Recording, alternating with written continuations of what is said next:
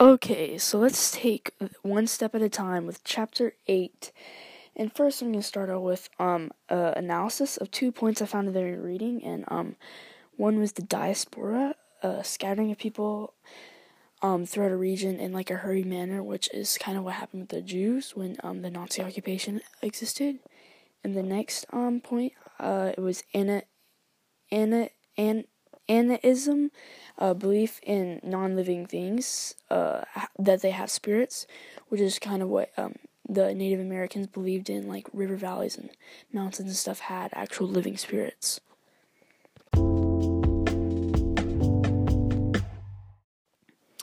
So next up we have the I believe statement, which um is I believe religion is a large portion of what culture is because it contains like practices of the people and what they practice and what they believe in, what they do. Like for for India, for example, they eat their religious foods as like for their holidays and stuff. Part of their religion is part of their culture, what they eat, what they wear, and stuff like that. So that's why culture is like a main part of um uh uh religion is main part of culture, and I kind of got that vibe off the reading with all the other um religious types like Buddhism and Hinduism and stuff like that.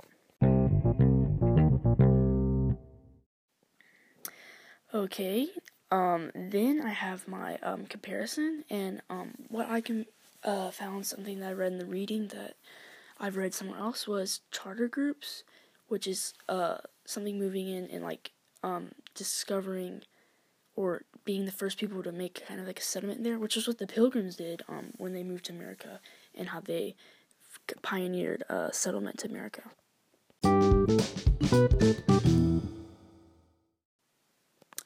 And finally, my book title and my phrase.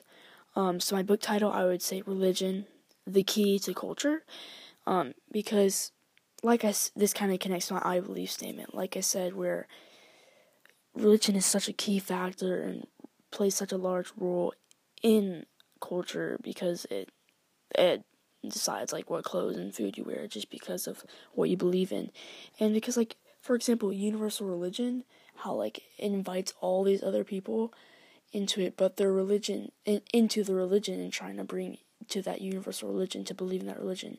It doing that changes what culture and what you follow. So pretend you don't celebrate uh, Christmas and then now you celebrate Christmas. And so my phrase would be uh, future, past, and present, aka religion, because uh, religion is always going to be there, changes very little over years and it's always been the same and it's kind of just a tradition that you pass on to your kids and that just stays there. So thanks for listening and tune in next time.